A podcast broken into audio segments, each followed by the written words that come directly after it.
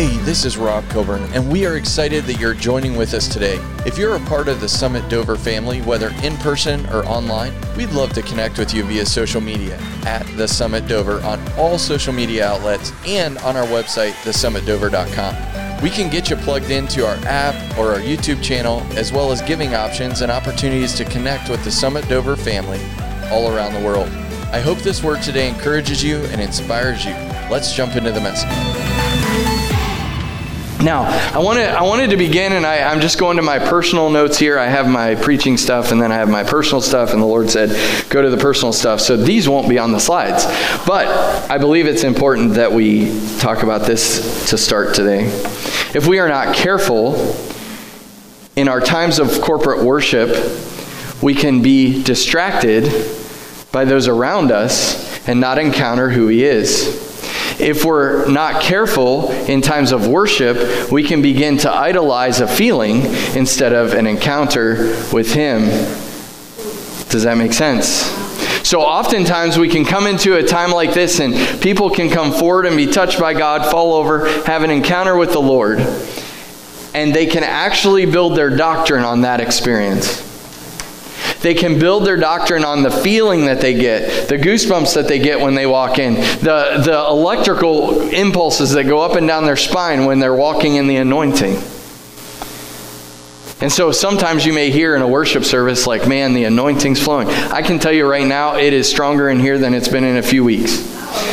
And, and what, what I want you to know is, is that if, if I, as your pastor, build what I am going to do off of that feeling, we will be misled from the Lord. And so I love the feeling, I get jazzed by the feeling, and I want to walk in it all the time, but that's not what God wants from us. He wants to encounter us. He wants to transform us. He wants to break off the bondages. He wants to be in this worship service together with us. But He doesn't want us to walk in our life looking for the next fix. We've got spiritual addicts that don't have any depth because they only look at the experience that they've encountered in the Lord and they don't have a walk of faith. Hebrews 11:6 says, "But without faith it is impossible to please him." If we focus so much on the experience and don't walk in the faith that God has, He's spoken a word. He's given you a dream. He's given you a destiny. If we don't walk in that and we just go from feeling to feeling, we become addicted to chasing feelings. And that's why we have so many people that only come once in a while because they're going from here to there to there to try to catch the next feeling. And I'm sorry, but that is just bad discipleship. That is bad walking with the Lord. That is just an immature person. And God wants us to grow up. God wants us to raise up to the level that, he, that He's called us to. How can we change the world if all we're doing is looking for the next feeling to make ourselves feel well? Because guess what? God isn't about that. God is about what are you going to do to build my kingdom? And there's a call on every pastor, every minister, and everybody in the room, and it says, Go therefore and make disciples. It doesn't say, Go therefore, have great worship services, fall down, have an encounter with me, and then do it again next week. It says, Go and make disciples of all nations. Every single nation should be our student. Every nation should be our student.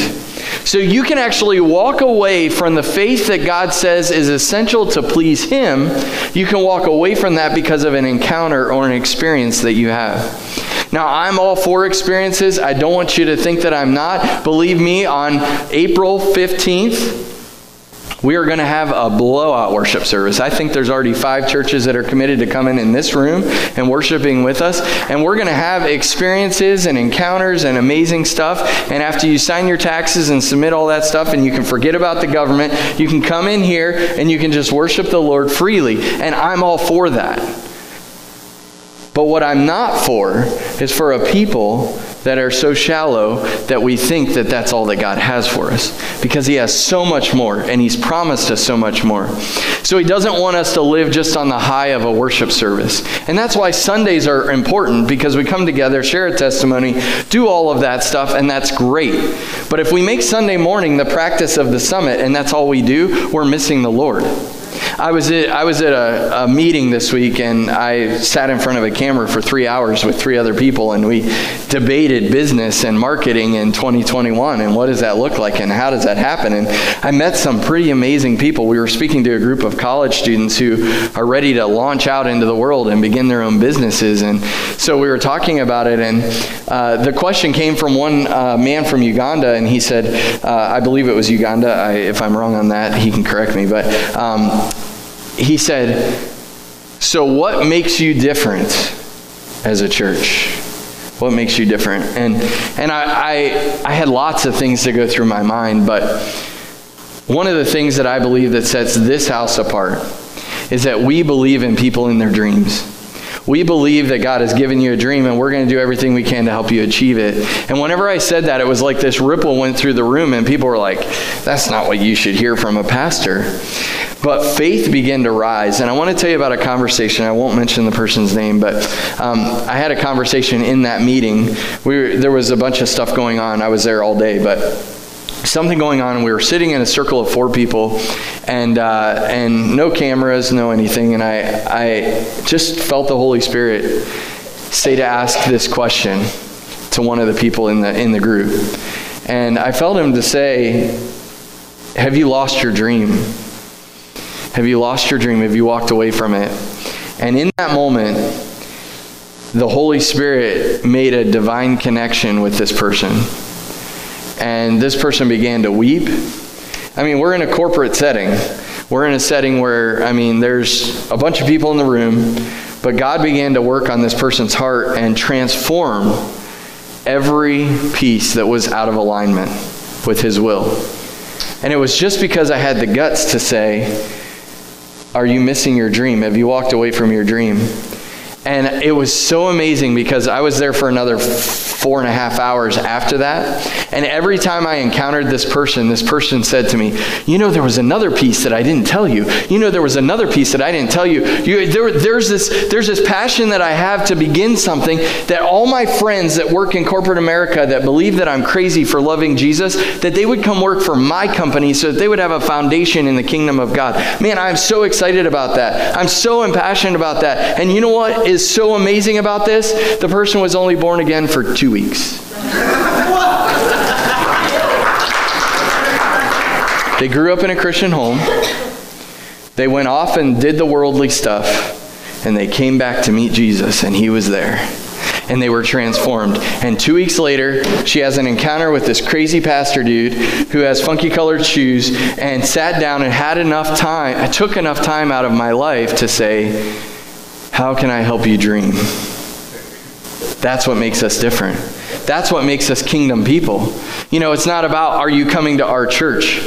Didn't even talk about our church in that conversation. I mean, I did whenever I was being interviewed, but didn't talk about our church didn't that's not my goal. My goal isn't to bring the people here. If they come here and they get filled up discipled sent out awesome. But my goal is to be jesus out there. And when they encounter jesus out there then they're going to be so excited that they're going to plug into somewhere jesus is activated in their region and it's not about this, but I'm so excited that you guys bring people and we, we're growing and things are happening at the summit. I'm good, but that's not the goal. The goal is how can we be Jesus in the marketplace? So I want you to hear me again clearly. It's not that I don't want the worship times or the experience, I just don't want to make that our doctrine. Do we understand? Because when we make that our doctrine, we lose our foundation we lose it. It's completely gone. And then we got to go back and rebuild it. And there's so much going on in the world right now. Many people haven't built their foundation the first time. They haven't built upon their foundation the first time. So the thought of going back and rebuilding something that was just started is not even going to happen. And so we have to be so in tune with that. Now, it says, without faith, it is impossible to please Him. So, walking in faith is what God desires for us. Standing in faith is what God desires from us.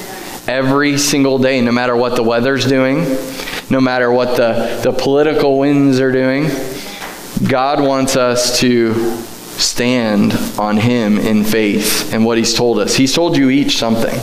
I know he has. He told her her dream when she was young. And now she's back in with him, and her dream is powerful. It's as powerful as it was. She just walked away from it. And so, walking and standing in faith is where we need to anchor our soul.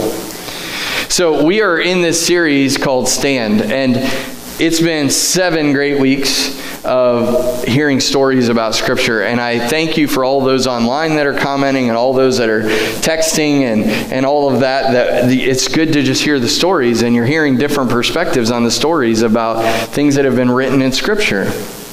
And so that's fun. But today I've got to talk to you about something that may not be so much fun. It is a story, but it may not be so much fun because I can guarantee that in this story we're going to see ourselves on the wrong side of it for a while. Because every single day we stand on the wrong side of this story. And every single day we have to reevaluate what we are doing. You know, the world looks at people and makes them into heroes because of acts that they've done. I remember watching a plane land in New York on the water. And for, for a long time, Sully was, was proclaimed a hero. And I'm not saying that he wasn't, but they proclaimed a hero. And we can look back into history and see all kinds of heroes. Why are they heroes? Because they did something and they didn't want credit for it. My question is Are you a hero to the world? Are you a hero in the kingdom of God? Because he's asking us to do something and not want any credit. It's not about me. I'm not getting offended with you because I'm not here for your approval. He wants us to be so focused on sharing the good news, the gospel of Jesus Christ, that we may be looked at as a hero in the earth, but he wants us to be looked at as heroes of faith heroes of faith that stand even when the world is intensely and fire, fiery against it. Turn with me to Hebrews 11. This is the faith chapter, and there's lots of stories in there.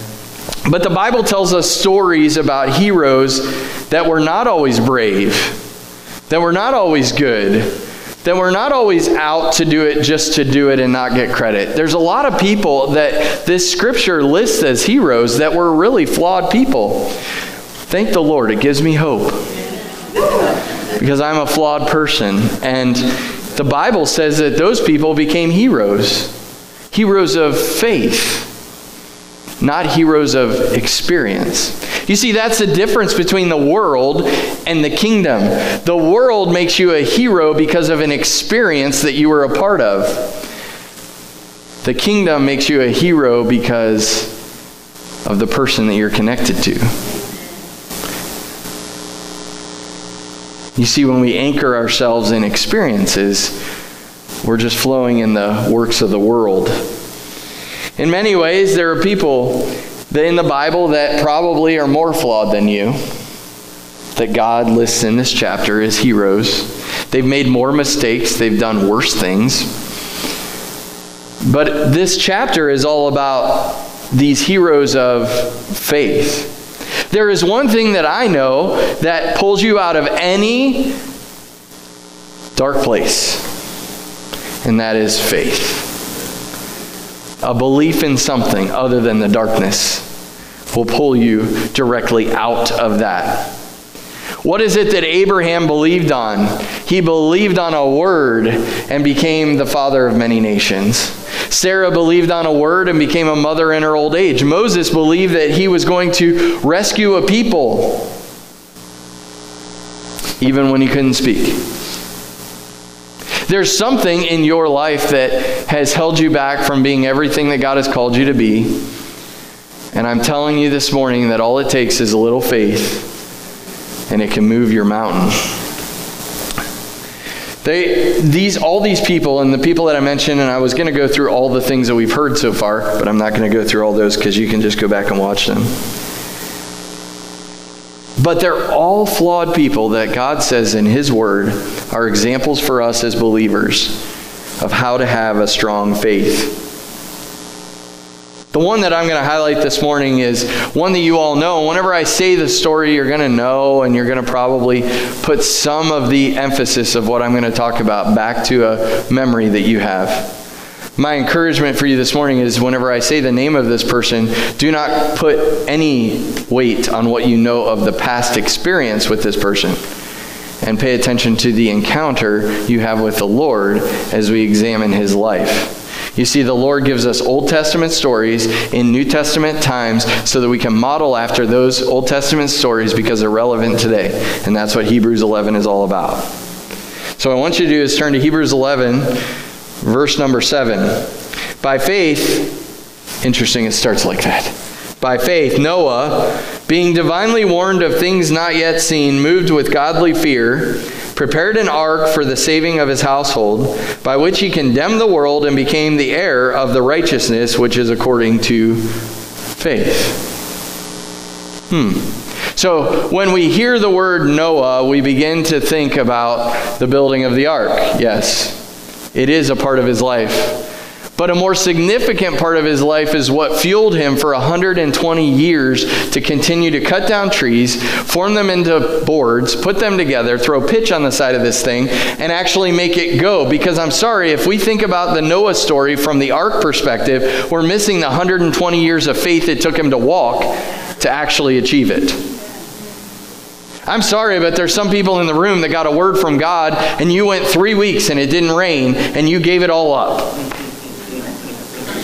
He went 120 years. And you think three, three weeks is a lot. God doesn't want to hear you complain about three weeks because he hasn't shown up in your time. He wants you to just commit to doing it no matter how long it takes. And so our faith walk is not about exactly what we're going to build, it's about the walk. It's about the walk. Noah is the illustration of faith that was walked out on the earth. And the Lord said, I want to put this in Hebrews and not just leave it in Genesis because in Hebrews, New Testament believers will actually connect with the story and understand that faith is the substance of things hoped for, the evidence of things we cannot see. And we need to attach to this story as much as we attach to other stories because I believe that when you see what happens in the story, not just the ark, but when you see what happens in his walk, you will be energized. Noah, Noah was warned of things that he had never seen, one of which was rain. How many of you have seen rain? How many of you would go out and build an ark for the next 120 years? He had never seen rain and didn't know it was going to take 120 years, and yet he was faithful. I think that we've dumbed this word way down, and God wants us to raise our level of expectation for what he's about to do. Genesis 2 5 and 6 tells us that there was no rain on the earth. It says, Before any plant of the field was in the earth, and before any herb of the field had grown, for the Lord God had not caused it to rain on the earth because there was no man to till the ground. But a mist went up from the earth and watered the whole face of the ground. Now, some of the historians believe in science and all that stuff. I'm not going to get into that because that's not my area of deal. But some believe that there was this canopy of water that covered the whole earth. It came up from the ground. It was the same temperature all over. And if it could all be like Sarasota, Florida, or, you know, you know, La Jolla, California, like Ohio could be that way. That would be cool.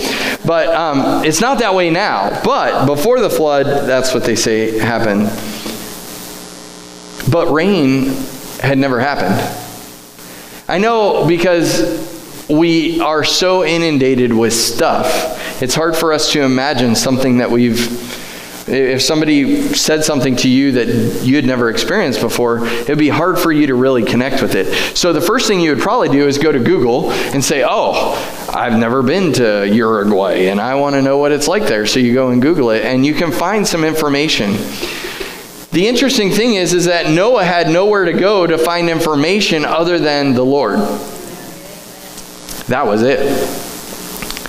He only had the Lord to go to for information, and the Lord was a little stingy on what he gave out. At least in my book. I would have wanted a little more plan there. But Romans 10:17 says, "So when faith comes by hearing and hearing by the word." So Noah goes into this project that he doesn't know the end to. He doesn't really know why he's doing it. Think about it. He's building an ark on dry ground a hundred miles from the nearest body of water. And we wonder when he says, Believe me for a paid off house. We think that's a big leap of faith. Without the word of the Lord, we cannot stand in faith. Because there's nothing that we can put our faith and anchor it to if we don't have a word. I remember Anne Gimenez said that if I have a word, I can endure anything. Why? Because there's something to anchor faith to. If you just have a word, God wants to give you words all the time. Now, there's some out there that would say you name it and claim it. I'm more of the camp, you believe it and receive it because he's already named it. Right? He's named it, we believe it, we receive it. And I think that Noah was in this walk of receiving something he did not know about because he had never experienced it. Hebrews 11:1 1 says, "Now faith is the substance of things hoped for, the evidence of things not seen." He had to have faith because he couldn't see it. I think part of the problem with the church in 2021 is we've seen everything, or at least we think we have. So it's hard to have faith because we've seen it. I'm ready for a church to rise up that has faith to see things we haven't ever seen before. I've never personally seen an arm grow out other than on video, but I'm ready to see it. I have faith that God can do that. I have faith that if we brought a casket in here, they could get up out of it. But you know what? If I've experienced all that, it's hard for me to have a good level of faith. The Bible calls hope. Now, faith is the substance of things hoped for. It's interesting in, in Hebrews 6:19 it says this, this hope we have as an anchor for our soul. Hmm. I think that oftentimes we put our anchor into something that doesn't have substance. And God is saying this if you think about what substance really means, is that we are going to stand on substance. Substance. Stand on some kind of substance. That means that we have to stand on something beneath us that is worth standing on. So I brought this little this little contraption here and I thought about forcing Robbie to do this while I preach. But now, you'll watch in one second. You'll realize I don't do this on a daily basis. Because it's all about balance. So when you stand on it, you have to move and balance yourself, which I'm very not good at. There we go. We're getting there. We're getting there.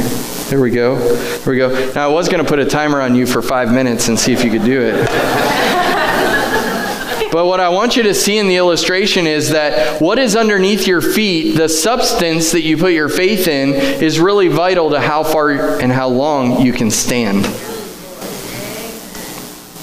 The reason that we can only stand three weeks when God says, We're gonna, I'm gonna heal your back, and then we three weeks, we're standing on faith, we're standing on faith, we're standing on faith, and then ah, it's too much, is because we're standing on one of these contraptions that's not actually Him. And He's saying, Get rid of this and come back to this. So turn with me to Genesis 6. We're, we read there about Noah in Hebrews 11, a man of faith. I want to go back and actually read the story to you. If you highlight in your Bible, if you write in your Bible, this would be a great story that you're probably going to preach someday and change someone's life with. But I want to go through Scripture. This is my personal deal. I want to go through Scripture and I want to find people that stood on faith in trying times because I know personally that we're about to walk through some trying times. And so I want to know that when the trying times come that I can identify with somebody in scripture. I told you a few weeks ago, I totally identify I totally identify with people in scripture. I identify with David. I identify with different people. I want to get this down Because whether sooner or later, there's going to be something that comes into my life that's going to require me to exercise faith, and I want to make sure I'm not standing on something like that.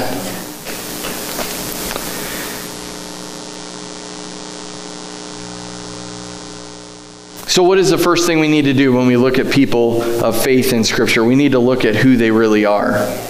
Genesis 6 9 says this This is the genealogy of Noah. Noah was, just, was a just man, perfect in his generations, and Noah walked with God. Well, there is the first thing that will disqualify us as believers if we aren't walking with him every single day. You realize if you decide and you make a declaration this morning that you're going to walk with God, that He'll walk with you. He's walking. He'll walk with you if you want to walk with Him. And so we need to understand that this scripture tells us that Noah was a just man. That means that he was righteous. It says that he was perfect in his generations, which means no one around him had a bad word to say about him. And the only way that you get those two things in your life is if you walk with God. Because you're going to look more like him than you look like them. And you're going to relate more to him than you relate with the world. And that's where Noah existed. He wasn't perfect. Just continue reading Genesis. He wasn't a perfect guy, but he walked in faith. The most interesting part is the context in which he walked in faith. You see, I'm, I'm just hear my heart. I'm not against anything. I'm just trying to be real with y'all. And that is, I don't know that if you take the Church of America and set it in a country that is anti Christian more than we are, or going that way, into a, into a place and more than a, a small percentage of us would survive as believers. I'm just saying. I'm not condemning the church. I think we all need to grow. I need to grow. I'm first in line. I need to grow. But but I don't think that when the pressure would come that we're that ready yet. And that's why we need to study these people because they give us a, a pathway to be real and to be able to walk and withstand some things. But I want to read how he did it, and I want to read the climate in which he did this. It's not just that we stand on a word that God is going to he's going to bring our child back to Jesus. Totally love it. And for this person that I met this week, I'm celebrating with her parents. Man, this is a party. The the wayward child has come home. And I believe that the next awakening, this revival that's coming to the church is going to begin with some of those stories. And maybe they're yours. I don't know. But I believe that's how it's going to start. These wayward kids are going to come back and say, "Listen, I've made some mistakes. But here's the deal the world is so enticing, and I want to read how bad it was in that hour. If we can't stand in this hour, are we going to stand in this hour? Now it came to pass when men began to multiply upon the face of the earth and daughters were born to them. Hey, at least we were obedient to the whole, you know, go out and populate the world. We were good on that part. The sons of God saw the daughters of men that were beautiful, and they took wives in themselves of all whom they chose. And the Lord said, now, just to give you a little thing, this is the Nephilim. These are the fallen spirits that are having, uh, they're entering men's bodies, they're having uh, relations with women and producing demonized people. That's what's happening. The Lord said this My spirit shall not strive with man forever, for he indeed is flesh, yet his days shall be 120 years. You know, before that, we were talking we were talking many hundred years. We were talking like man was man was good and, and trying to trying to make this thing a go. And now God's saying, I'm not gonna I'm not gonna allow the nonsense to continue. There were giants, this is the Nephilim, on the earth in those days and also afterward when the sons of God came into the daughters of men and they bore children to them. Those were the mighty men who, who were of old, men of renown. Then the Lord saw that the wickedness of man was great in the earth and that every intent of the thoughts of his heart was only evil continually. And the Lord was very sorry that he made man on the earth, and he was grieved in his heart. So the Lord said this I will destroy man, whom I have created from the face of the earth, both man and beast, creeping thing and birds of the air, for I am sorry that I have made them. And the next verse said, But Noah found grace in the eyes of the Lord. Woo, come on. He found grace in a time that was completely anti God. The demonic presence in that hour was crazy. The demonic strongholds, the demonic presence was so crazy, and yet Noah walked with God. Noah walked with God. Noah was walking with God when nobody else was. He was walking with God when it wasn't popular. He was walking with God when it didn't seem like the thing to do in the day. That's just who he was. He was not the rule, he was the exception to the rule. Are you the exception this morning? When you walk with God, you will be marching out of step with the world because God walks to a different cadence than the world walks. Because the world has fallen. So the whole world in that time had become wicked, like crazy wicked. And, and so God's going to talk to Noah in a personal way because he's a personal God, but you only hear a personal God when you're close to him. Some of these you'll get later.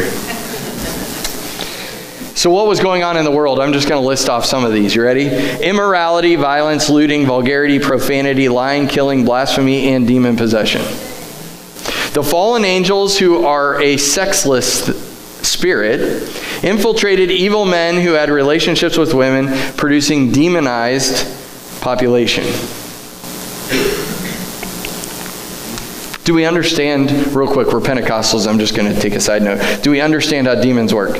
They need a host, right? It's a spirit. The Spirit of God needs to be in man because man has authority on the earth. So if the enemy, the spirit of the enemy, right, the Satan and his spirits that got cast out of heaven are on the earth, they have no power or authority unless they're in mankind.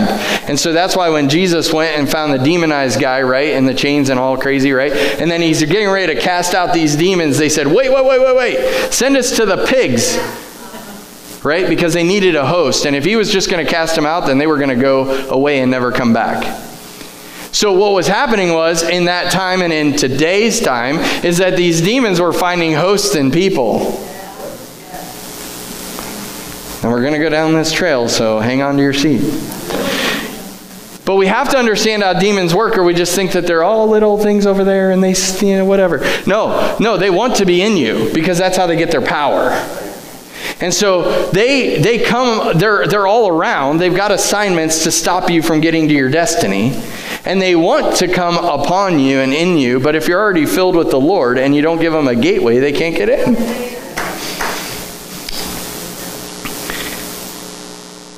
So in this time there were there were humans that were giving a place for the demons to rest and do their deal because then they have authority.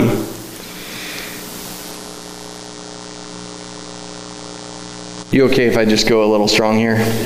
Okay. So, so here's here's what happens. You're a believer or non-believer, doesn't matter. You commit a sin. And you can confess that sin, and He is faithful and just to forgive your sin and cleanse you from all unrighteousness. We got that, right? But if you allow that sin to stay, if you allow that sin to stay in your life, it is a doorway for the demonic side, the demonic presence, to come and infiltrate your life. And then the world would call that an addiction. Thank you for the thunderous silence. Okay, so so here we go. Sin unresolved is an open door for the enemy to possess you. And then you come to church and you confess your sin and you feel like it's all good. And then you go home, and when you go home, you turn on the computer again and up pops the pornography and you jump right back into sin because you didn't take care of the spiritual problem. So we have a world that is so medicating the result of the sin and not dealing with the spiritual problem that we're never going to get anywhere because they, these demonic presences have a stronghold on human beings that need to be free. So the world calls this addiction, the Bible calls it spiritual stronghold. And you wonder why our society is so messed up is that we've given homes to demonic presences and we only deal with the outpouring of the, the, the symptom, not the actual problem. And so it's this cyclical behavior of allowing this demonic presence to control and consume us. God wants us just to be free and to close off all the doors when, when they leave and fill ourselves with Him. And when we're filled with Him, we just got to guard the doors.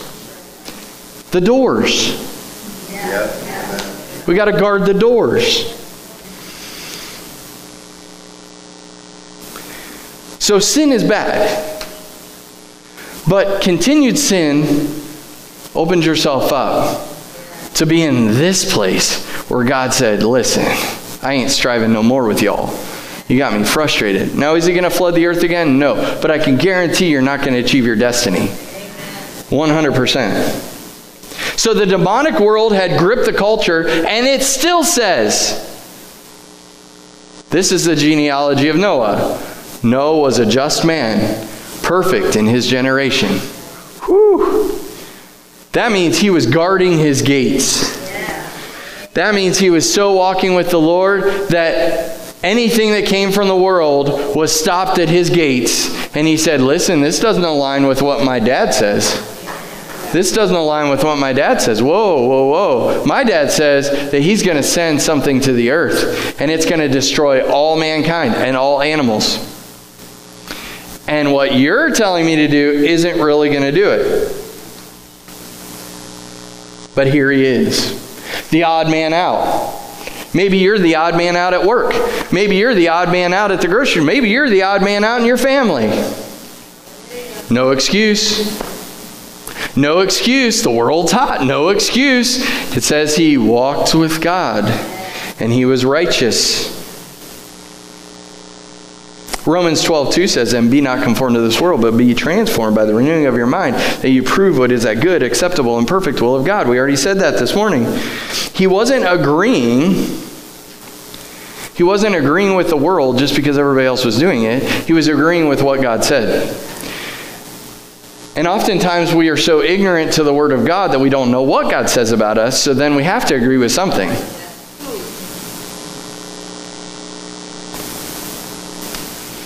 Noah had a goal that we should have. Noah's goal was every single day I'm going to walk with the Lord, and if he wants to rip things out of me, he has full right to do that. And I'll be better off because of it. If he wants to take out that attitude and put more of his love in there, I'm cool with it. I'll let him do whatever he wants to me because I'm in relationship. You see, the kingdom works on relationship, not on encounter. It works on discipleship, which is relationship. And that's how we grow. I want you to think about the biggest and highest pressure situation that you've been in when it comes to your faith. Your faith was being tested, it was being ground together. The enemy was just going after your faith in every way that he could go after it and think about doing that walk. I, I, can guarantee you've all had that situation and you're on your knees. You're, you're going back to the Lord and you're saying, Listen, you told me this and everything in the world looks like it's against me. You told me, you told me, you told me, and you're crying out to the Lord. And Noah did that for 120 years. And he was faithful. It's easy to be a Christian in this room this morning. It's easy to be a Christian in this country at least for now. It's time to make a move. It's time to make a move. You see, the world was that way because many people didn't fear God. The world is the way it is today in the country and the place that we live and around the globe because the people that feared God stay inside the building. And they make it about encounters and experiences, not about being world changers and getting out into the world and saying, "Listen, you have you have a demonic presence in you and it shouldn't be there." Oh yeah, I'm addicted to alcohol. No, no, no, no, no. That's just sin. That's fine. There's a demonic stronghold inside of you that needs to be gone. And the Lord has given me authority to do that. So be gone. Now, I'm not going to leave you. This is the, the problem. I'll tell you a secret. The problem is, there's a lot of people that like to cast out the devil because it's exhilarating, actually when we stand in victory, have, you, have you ever won something? I remember we won a tournament one time and we were like cutting down the net and doing all this stuff and we were like so excited. That's what happens when we deal defeat to the enemy. At least that's how I feel. Again, you lose. so good. Uh, okay, so so we cast out the devil out of this person's life and then we walk away. And the scripture says if we don't fill that, that he's coming back with a lot more stuff. And we leave people worse than they were when we met them. And God is saying, No, I want you to cast out the devil. I want you to walk with this person in their ugliness for a while, because they're probably still going to sin for a while. They're probably still going to have some ugly, dirty habits. And I want you to go sit with them and talk with them and love on them and be a part of their life. And then when they have questions about well, should they go sleep with these other people, you can say, listen, that would be going back to where we came from, probably not a good deal. I've got a better idea. We got this group at church that, that really loves the Lord, and I know you don't even know what that means right now, but they're going to help you stay on track. And they're going to disciple you into wholeness. And those desires that you have right now, although they are real, See, part of the other problem, man, there's so much. Part of the other problem is, is we don't really believe that their feelings are real. Yes, they are, but they're of the enemy. Yeah. So we have to counteract that, and we have to acknowledge that their feelings are real, but we have to say, listen, I understand that you feel that you're attracted to the same sex, but that's not how you were created. And so there's truth that we can stand on that will break the bondage of your mind and your emotions and your feelings and all the stuff that you've been walking by. And if you just walk with the Lord and stand on truth, all that stuff gets fixed. So the Lord is walking with Noah. And I just imagine the conversation. He walks to, he's walking with Noah, and he's like, Hey, Noah. Yeah. Hey, I'm going to destroy the world. And I need you to build a boat. And, uh, yeah, Noah, Noah, you need to tell other people about this. Yeah, yeah. You see, the problem with our walk with the Lord is that He whispers a lot of times, we're so far away, we can't hear Him. we tout that we walk with the Lord, and yet when he whispers, we keep going in the grocery line. But he whispered about the lady in the milk section, and he said, Go talk to her. She's got a demonic presence, and you can free her right now, and she'll be forever changed, and her family will come to know who God is if you just listen to me. But there's so much noise. So I just imagine that God is whispering to Noah because sometimes he just whispers to you. And if you're close to him, you'll actually hear it.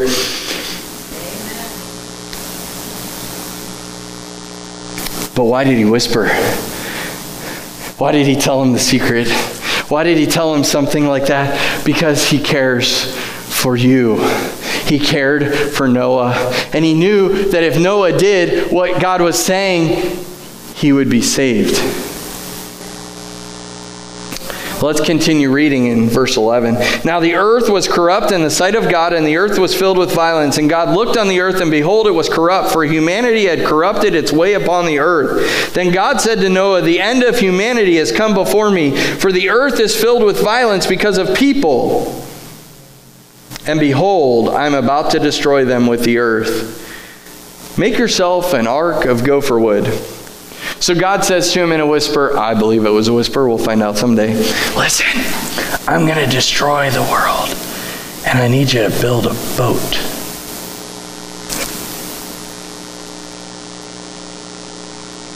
I think the Lord's asked you to do some weird stuff. I know He's asked me to do weird things. And one thing I do know is the weirder things that He asks me to do, the bigger He shows up in the end.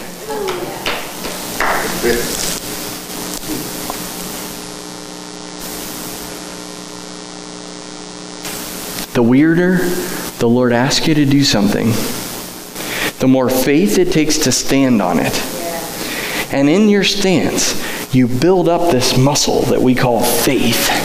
And when he is ready to release that thing into the world, nothing's going to stop it. And it's going to be big. But we've got to hear him. So, he didn't know what a flood was, he didn't know what rain was. He knew about an, a boat, because I'm sure he'd seen one before. But this boat wasn't like the boat that you see next door, the one you pull behind your truck. so God was warning him, saying, I'm going to do something that you've never seen before, and I'm going to show you just a little picture. Just a little picture of it. Now, the, remember, 100 miles away is water. Build a boat here. Hmm.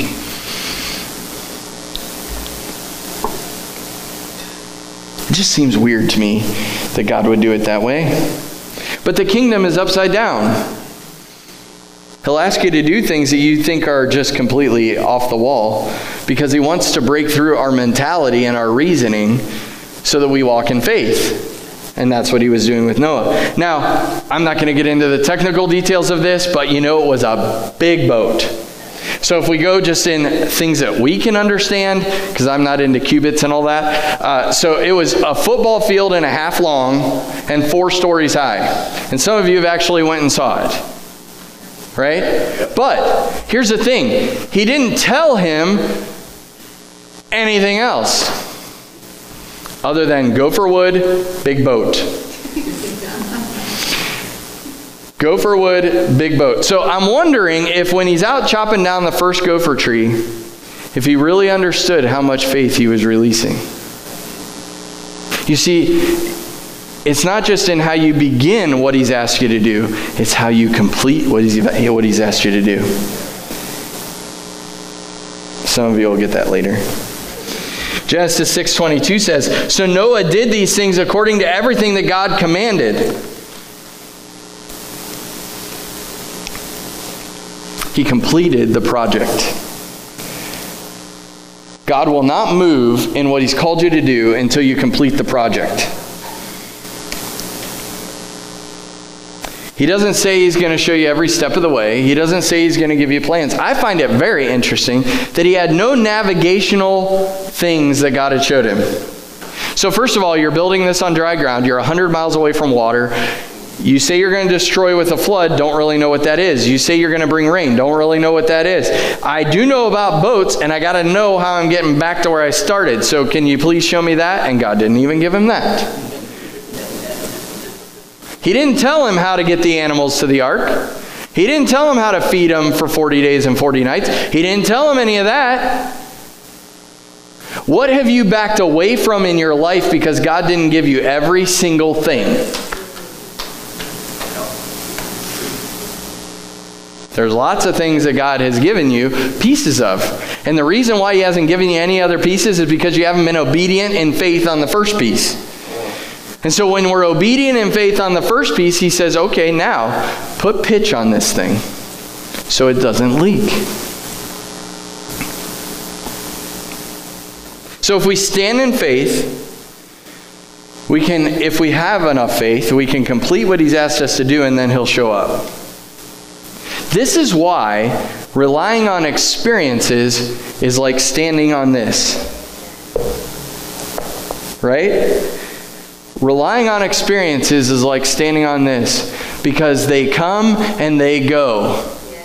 But faith on His Word is strong. He exercised his faith every single day. I don't know how many trees you'd have to cut down. to make that big thing. And I'm sure that they have the research on it and know how many trees to make that whole deal. But I know that he didn't have a chainsaw. And I know he didn't have a mill unless he figured that whole thing out way ahead and then we lost it in time. But I go back to the fact that for 120 years he exercised his faith. He just continued to exercise his faith. He had days when I'm sure his faith wasn't as strong as other days. The only concern that I have about Noah and that I want to figure out in the spiritual realm is he had no one to go to except for the Lord. Oftentimes, we rely on other people's voices to give us insight into what we should be going to God for, and that's why we haven't attained what He's asked us to attain because we've taken human interaction, which we believe we heard from God. I don't know. I've just been very recently, I've been not saying so much when people come to me. Because when I open my mouth, the authority of the Lord goes out. And I better be sure Better be sure. And so I've just been quiet a lot lately. Ask a lot of questions. Allow the Lord to speak. Because we can get ourselves into trouble when we go to other people or when we speak to other people and give them advice out of our natural self because it distracts them from what God has told them to do.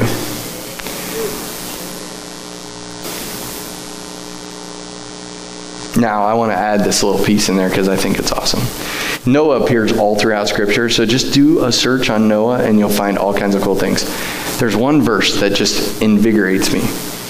2 Peter 2 5 says this Noah was a preacher of righteousness. That's pretty cool. I thought he was a boat builder. I thought he was a man of faith but he was a preacher of righteousness. You know, the word tells us the thing that he wants us to understand about this. And Peter says, I want you to understand that Noah was a preacher of righteousness. When in the world did he have time to do that? I believe that he got up every morning because they didn't have light. They didn't they couldn't go flip on the switch. We were just talking about that this morning. You realize why we're on daylight savings time?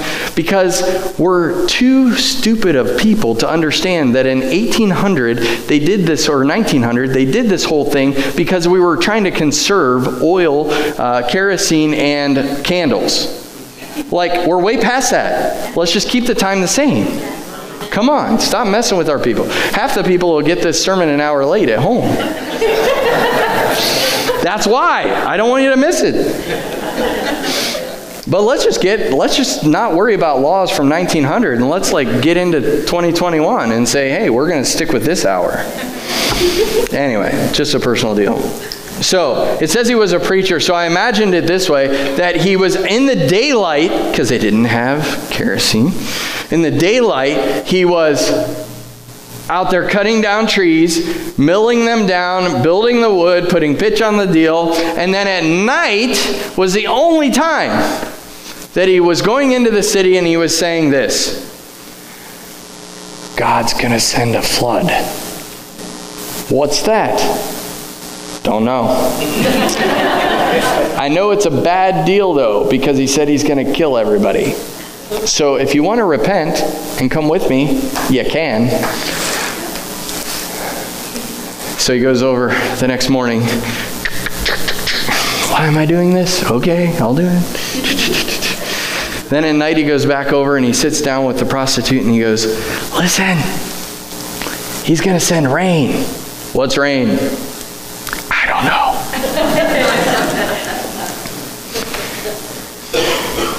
Sometimes that feels like preaching in 2021. God wants you to be free. From what? From what you're walking in. Although I would love to just have one sermon, it's going to rain. But we have to continue to make this thing roll, right? So we continue to go back to the Lord. He gives us another word, continue to go back to the Lord. Listen, let's just get this word this word right here romans 1.16 says i am not ashamed of the gospel of christ for it is a power for salvation for everyone who believes. Let's get that down. Let's all take that out for the next month. I'm going to preach that verse. We're just going to do this over and over and over and over and this place will fill up. You see the problem is is we put so much weight on the pastor's word that we stop going to the word ourselves and that when we stop going to the word and the walk ourselves we become very shallow people and I can't bear the weight of the pressure that you're coming here just to hear a word from God. You should be hearing words from God, coming here to get the confirmation. It was never supposed to be this way. Constantine messed it all up. Like, but we're doing it. I want you to think this has been, and, and I don't want to go into the political deal, but I'm going to go there. You put a sign in your yard or a sticker on your car to say that you support a candidate, but you can't go out and read Romans 1:16 to the people and say, "I'm not ashamed of the gospel." You know, some people were ashamed to put that TRUMP sign in the yard. They were ashamed because they thought that people were going to burn down their house. Well, if you're ashamed about that sign or the other sign, I don't even know if they had signs, did they? I didn't see any. Anyway, sorry, sorry. So, sorry. So, I'm still confused on the whole deal. Sorry about that. Don't know how you can't see anything, and yet, never mind. Okay, so you put the sign in your yard, but some people didn't because they were ashamed. And so we have believers who won't even put a statement on their Facebook page because they might get persecuted by their family. This verse says, I am not ashamed of the gospel. Well, guess what? The world is getting darker because we're ashamed of the gospel.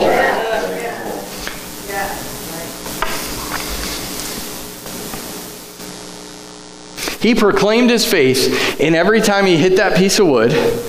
And every time he put pitch on that deal, he proclaimed his faith when he went into the city and said, It's going to rain. I don't know what it is, but it's going to rain and it's going to be bad. I'm telling you, it is. He proclaimed his faith over and over and over. And I'm telling you today that the American church and the pastors that I talk to, our whole life is spent trying to motivate you to do this verse so that we can see people come to know Jesus.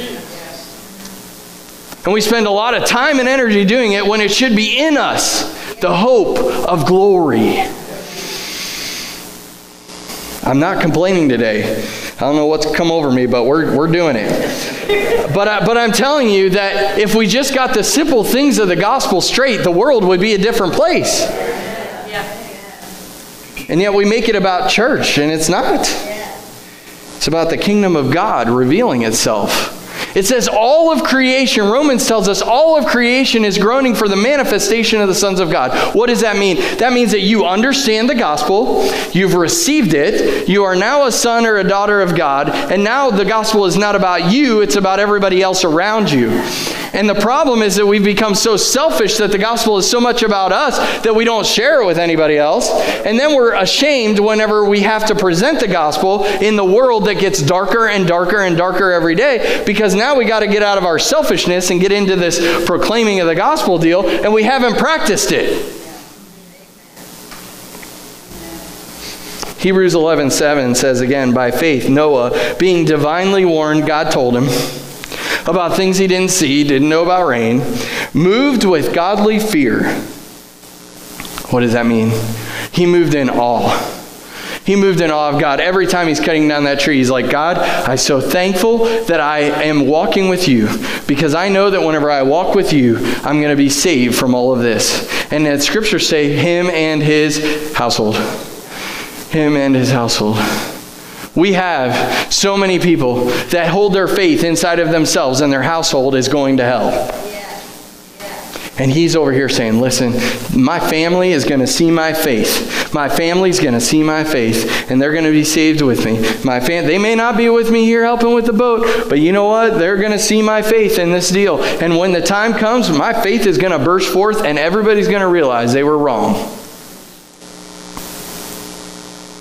I think part of the reason why we don't share the gospel so much is because we believe that somewhere along the way, maybe we missed a little piece of it and we're not good enough to say the whole deal. It's pretty simple. God loves you, He has a plan for your life. And if you just say, I'm done doing the deal myself and I trust you, things change. So Noah built the boat, saved his family. How did he do it? Because he walked every single day. He was over here worshiping while he did his, it says he was in awe as he did the work. He was worshiping, worshiping, worshiping.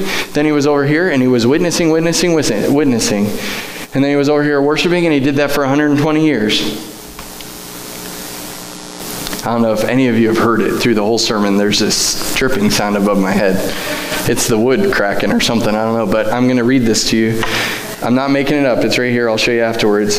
And then, after 20, 120 years of silence, he heard drip, drip, drip, drip, drip, drip. And he's like, whoa, we got to do this deal. So all the animals are coming. They're coming. They're coming. And he gets in the ark, him and his family. And it says, by his walk of faith, he condemned the world. Our walk should be condemning to the world, everybody. We should be so much in faith that we don't look anything like the world and they should feel condemned. Why? Because we're standing in righteousness and they want what we have. You know how many people were banging on the door? Neither do I, because the number's too high. As the water got up to about eight feet high, I can guarantee there were people banging on that door, wanting to get in. We have the answer, we have the antidote to every disease in the world at our disposal. There will come a day when God will make it very clear where He stands on every issue. He's giving us insight into what He believes about these issues, and He gives us insight right here. But one day He's going to be standing here, and He's going to say, This is my ruling. Are you ready? Are you ready? That's the question.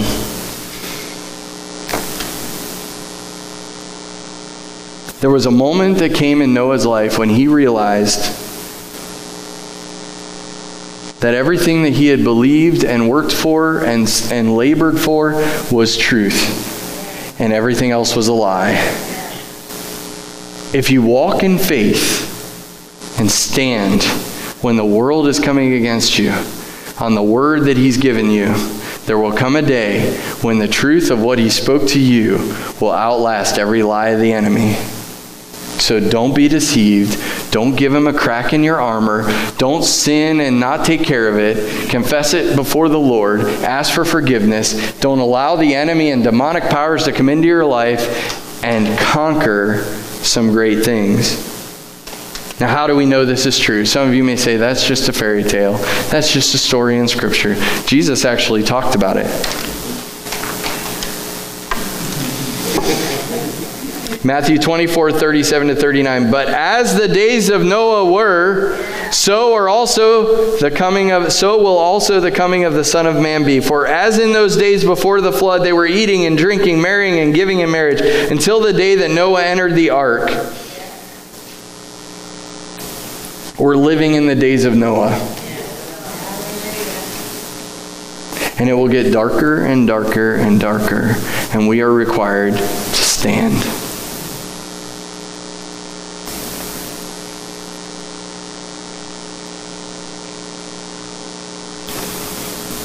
By faith, Noah. I'm going to ask you this week to do some homework. I want you to take Romans 11 7. I want you to write it in your notebook. And I don't want you to do this arbitrarily. I wasn't able to do it the first time either. But I want you to write it out. And everywhere it says Noah, in that first part, sorry, in the first part where it says Noah, I want you to leave a blank. And I want you to ask yourself, I want you to go before the Lord. I want you in your time with Him and your walk with Him. I want you to ask the Lord to give you enough faith to write in there by faith in your name. God's warned you of things that you haven't seen in your spirit. He's given you a divine plan in your spirit. By faith, Rob, being divinely warned of things not yet to come, moving with godly fear, was obedient. That's what I wanted to say. Will you do it? Will you write it down? Will, will you be able to put faith to the test? Would you stand with me?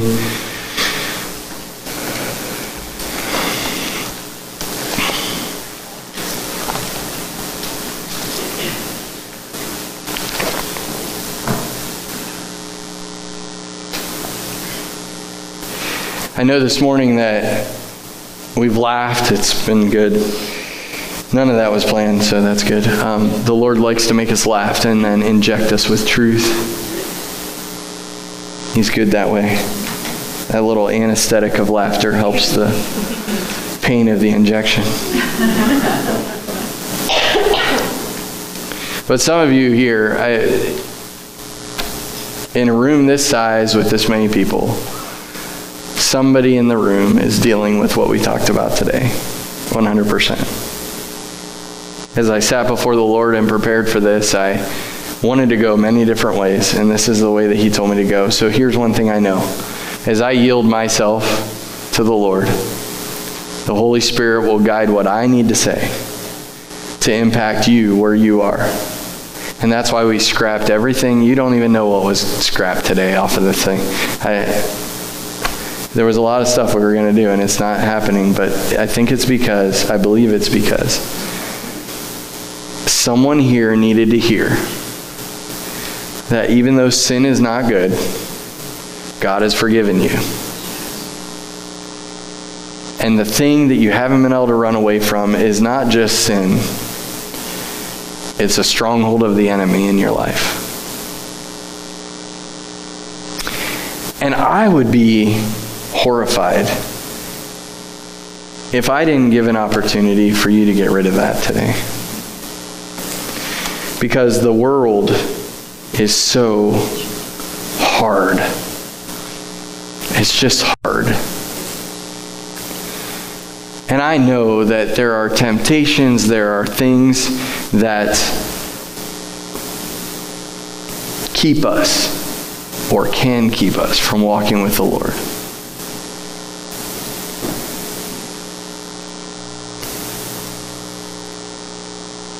And I'm not more demon conscious than God conscious. Believe me.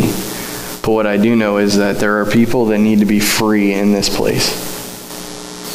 And so I'm not going to do anything fancy. He's already working. I don't need to do it. But as Robbie plays, as Caitlin sings, I just want you to ask him this isn't about what Pastor Rob wants. It's not. Listen, I'm totally fine to walk out of here with no one coming forward, but I don't believe that's what he wants to do. And it's not to come forward to express I'm addicted to something. It's not about all that. If you're that condemned, you need to be up here. Just lay it before the Lord and allow Him to heal you.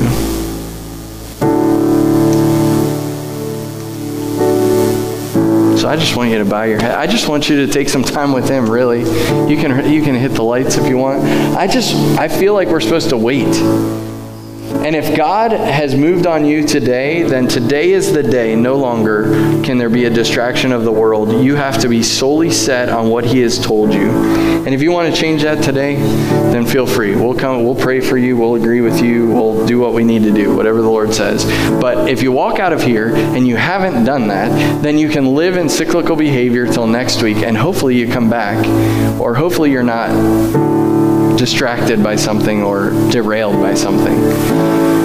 And I know this was long, but I want you to understand the seriousness of this. Noah could have lost his family, he could have lost his life, he could have lost it all if he didn't walk in faith. So as they play, would you just ask the Lord if there's something that He needs to change in your life? If there is, come forward. We'll pray with you. Lord, we thank you. We praise you.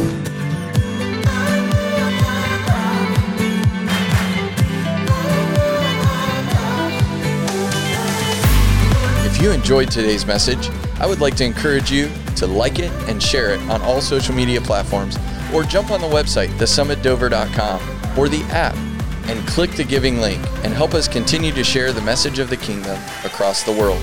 God bless you and have an awesome week.